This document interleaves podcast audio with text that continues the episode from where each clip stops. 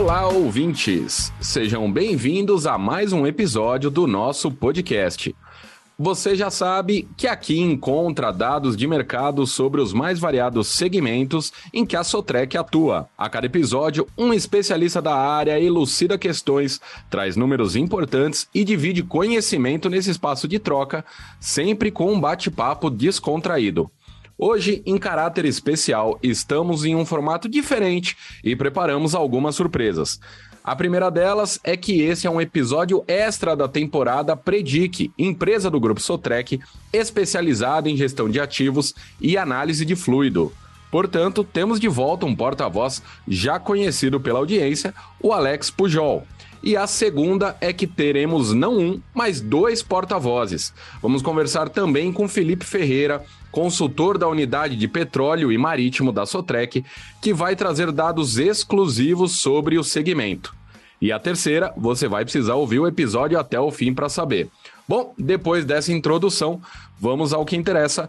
Pujol, é uma alegria ter você novamente conosco. Bom dia, Guilherme, pessoal. Obrigado pelo convite. É um prazer estar aqui de novo no Sotrec na Escuta, falando em especial aí de um segmento que eu tenho um certo e grande carinho. Muito bem. Felipe, seja bem-vindo ao nosso podcast. Bom dia, Guilherme, Pijol. É, bom dia, ouvintes. Eu agradeço a oportunidade de estar no Sotrec na Escuta e principalmente ao convite do, do Pujol para falar desse segmento de óleo, gás e naval que, que eu já atuo há um tempo e tenho um carinho enorme. Muito bom. Vamos lá. Hoje vamos falar sobre análise de fluidos. Pujol, o segmento de petróleo e marítimo é talvez um dos mais desafiadores em termos de manter a operação com a máxima performance, confiabilidade e segurança. É isso, né? Certo. A gente está falando aí de um segmento desafiador, em operações onde estão envolvidas embarcações, segmento marítimo e lazer, unidades de apoio, rebocadores, até mesmo plataformas de perfuração e produção de petróleo. E, em sua grande maioria, com desafios muito particulares os colegas embarcados, equipes de suporte em terra, a velocidade é sempre um fator crítico para o sucesso das operações. Certo, isso com certeza acaba sendo um fator um pouco limitante, somando as outras dificuldades envolvidas para o desenvolvimento da atividade, né? Sim, são operações que exigem é, as, as unidades disponíveis 24 horas por dia, 7 dias por semana. Muitas dessas operações são ininterruptas, sem paradas em feriados ou finais de semana, como alguns segmentos. Pessoal que fica embarcado em regime aí de 14 ou 28 dias, em sua maioria, sempre buscando manter as operações funcionais, seguras e, lógico, pensando em garantir o sucesso dos negócios. É, quando a gente fala de gestão de ativos, esses equipamentos envolvidos no segmento de óleo e gás, é, operam em ambientes severos, estão expostos a contaminantes como água, salinidade, intempéries climáticas e somados aí com os desafios de logística. Bom, então a gente percebe que são equipamentos de uso crítico, né?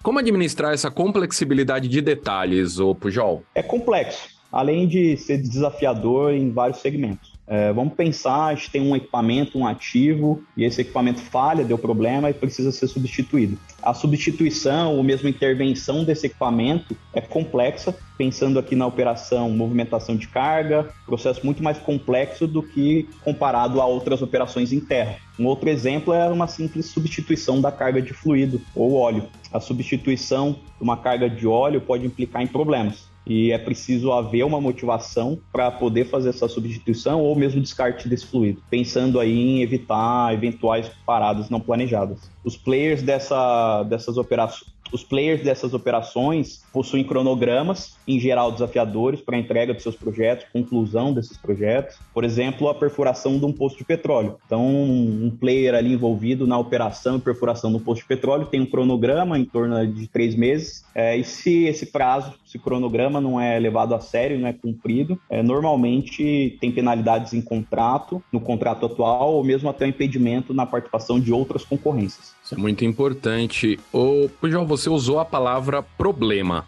De que problemas a gente está falando especificamente? Falando de diversos problemas. Eles podem estar relacionados a questões ambientais, fatores de segurança, fatores relacionados a custo de manutenção e também sobre a performance. A falha de um ativo em unidades né, do segmento de óleo e gás, plataformas, unidades marítimas, está atrelado a riscos operacionais e impacta diretamente a segurança. Tomando como exemplo um gerador a diesel, um moto-gerador, ele é responsável pela geração de energia ou geração de emergência para abastecimento de toda a humanidade, não só pelos equipamentos envolvidos na operação, equipamentos operacionais, mas também sistemas de ar-condicionado, propulsão, sistemas de emergência e também de controle de incêndio. Então, em resumo, é um segmento cheio de particularidades, realmente, desafios, e esses desafios, particularidades, são sentidos pelo time que trabalha embarcado. É, realmente são questões que precisam ser levadas em consideração. E aí você havia mencionado também uma questão sobre a logística. Como é que fica a análise de fluido nesse sentido? Ela consegue ser eficaz? Sim, ela consegue ser eficaz, mas a gente precisa trazer alguns detalhes aqui para os ouvintes. Então, é conhecido uma grande dificuldade que é a logística, isso é um fato, e por isso a implementação de um programa eficaz de análise e monitoramento de fluidos é necessário. Não basta simplesmente passar a fazer análises pontuais e enviar para o laboratório de qualquer forma. O desembarque das amostras de fluido é um processo crítico. Ele pode acontecer por aeronave, em alguns casos, ou através dos barcos de apoio. E o tempo de chegada dessas amostras até o nosso laboratório está diretamente relacionado à velocidade de intervenção e qualidade das ações tomadas. Entendi. E isso é algo que o cliente consegue compreender e aceitar assim numa boa? Sim, no geral, os clientes compreendem essa dificuldade, é, faz parte da realidade do dia a dia deles, pensando aí no petróleo marítimo. É um dos segmentos que a gente tem notado a aplicação da ferramenta análise de fluidos de maneira muito séria, comprometimento. É, eles cumprem os programas de amostragem, estão sempre avaliando os relatórios com muito cuidado e atenção, e por isso um serviço de qualidade é sempre mais do que necessário. Muito bem, e aí sobre essa questão, né, o nosso outro convidado, Felipe Ferreira, que é consultor de marítimo da Sotrec, tem muita propriedade para poder falar sobre isso, não é, Felipe? Ô, Guilherme, é, em adição ao que o, o Iol trouxe para nós, esse desembarque realmente é o gargalo em todo o processo, vamos dizer assim, porque ele é o que demanda maior tempo uh, dentro né, desse cronograma até uma amostra chegar e ter o laudo emitido pelo laboratório.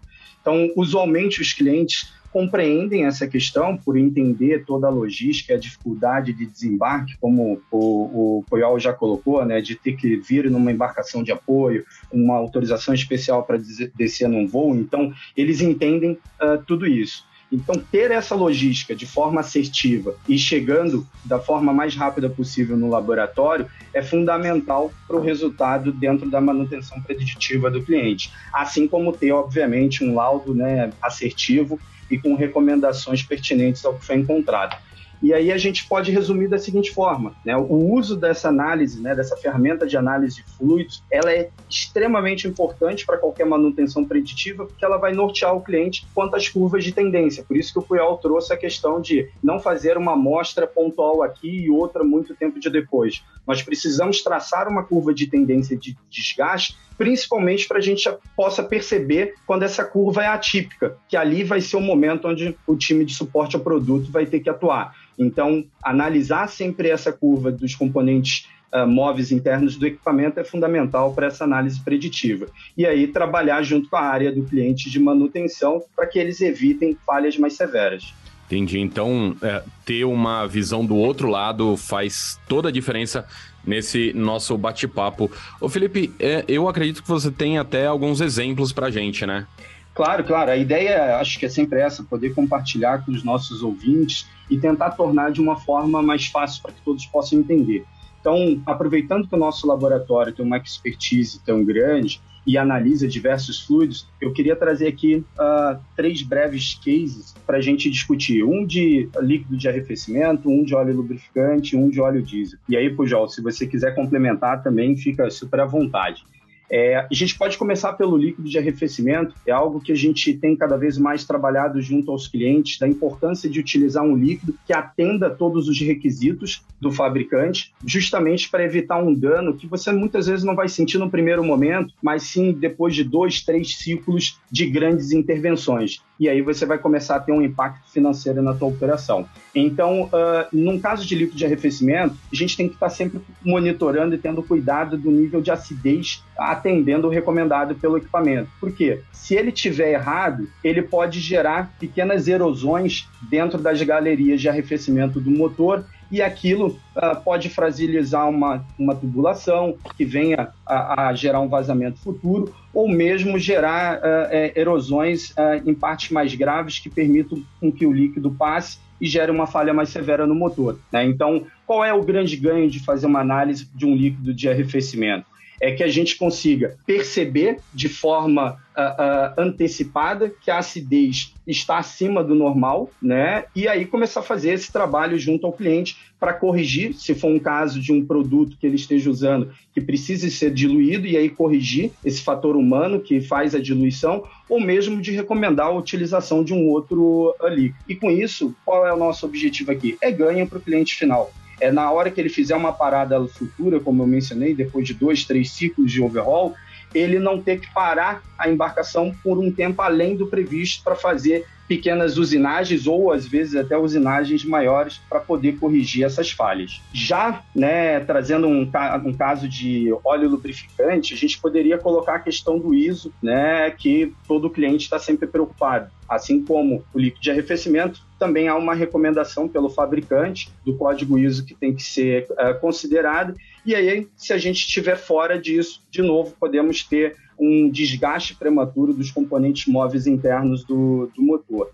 E volto a fazer um link com o que o Pujol já falou. De novo, ter uma curva de tendência e não amostras uh, pontuais que acabariam não agregando valor à operação do cliente. Na hora que você tem uma curva de tendência, mais uma vez, se tiver uma curva atípica, nós conseguiríamos atuar de forma preventiva e evitar uh, um dano ao motor, uma falha uh, que seja mais severa. E aí, obviamente, o ganho para o cliente é o quê? Antecipando uma falha que poderia ser mais severa, você reduz o tempo de embarcação parada, um downtime, e, obviamente, ajuda o cliente a reduzir o custo com uma manutenção corretiva não esperada. E, por fim, uh, o último case que acho que nós poderíamos colocar aqui é o de óleo diesel, mas também não menos importante, aproveitando a capacitação do nosso laboratório, que uh, hoje faz também a análise de proliferação bacteriana agrega muito valor às operações dos clientes, porque uh, as embarcações recebem diesel ou as plataformas sempre tendo um transbordo, passa de um tanque para o outro, e você nunca sabe como que está a manutenção do tanque de cada local no qual ela passou. Então, você ter um contaminante é algo que rotineiramente acontece, presença de água, e você também pode ter a questão da proliferação de bactérias nesse instante. Então, fazer uma análise de óleo diesel é, nos ajuda a identificar se aquela cultura está começando ou se ela já está num nível avançado e muito te ajuda a prevenir desgastes né, e, e uh, uh, falhas em componentes do sistema de diesel do, dos equipamentos como um todo. Então, nós podemos, através de uma análise dessa, identificando a presença de uma cultura, podemos fazer uma recomendação para o cliente fazer uma manutenção no estante e aí uma manutenção mecânica, de limpeza mecânica, ou mesmo, quem sabe, se for um caso que uh, não adiante aquela manutenção, até recomendar algum tipo de sistema de auxiliar de filtragem, né? Isso ajudaria a reduzir, né, no caso, o, o impacto no sistema de diesel e não ter um impacto tão grande na vida útil dos componentes. Muito bom, é sempre muito legal quando a gente consegue trazer cases aqui para o podcast, porque aí a gente vê na prática como a aplicação se dá no dia a dia. Bom, saber o que foi detectado na amostra, qual seria o impacto disso, certamente ajuda nas outras áreas que ainda não tem a análise preditiva enraizada na sua cultura a enxergar com outras lentes esse serviço essencial para a sua produtividade e longevidade das máquinas e equipamentos, né, Felipe? Com certeza. É, a gente conseguindo fazer uma análise é, bem coletada, então é importante entender que o processo de uma análise de fluidos ela começa lá na ponta. Por isso, ter uma parceria, um alinhamento tão grande com as equipes de manutenção de cada um dos nossos clientes é fundamental porque nós podemos treiná-los a como fazer uma coleta correta, porque aí você já evita uma contaminação ali na origem, e aí ter todo esse processo logístico, que já debatemos bastante aqui, e chegando ao laboratório para poder fazer uma análise uh, assertiva. Então, isso vai fazer com que nós possamos suportar o cliente nas suas áreas de manutenção preditiva, reduzindo custos com corretivas uh, que poderiam uh, não ocorrer por uma análise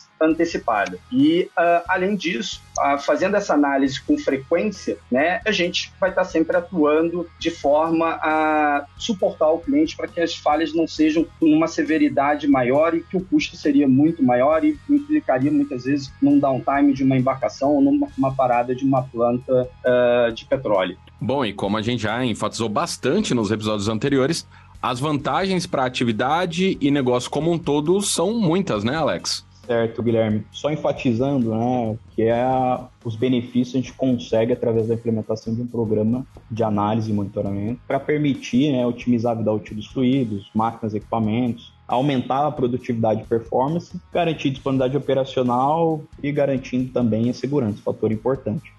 Bem, e aí para a gente ficar exclusivamente no segmento de petróleo marítimo, que outras vantagens são viabilizadas quando a análise de fluidos é uma prioridade? Olha, a gente pode falar aqui em redução dos custos, né? manter o projeto dentro do orçado para essa operação, até mesmo uma redução. Outras vantagens que a análise de fluido possibilita são, pensando aí, por exemplo, questões ambientais. Então, otimizar a vida útil dos fluidos e realizar essa substituição somente no período adequado é uma bela contribuição com o ambiente, sem dúvidas. E aí, para a economia nacional, não é preciso nem dizer o tamanho da importância dessas operações. O Alex, como é que anda o panorama de mercado?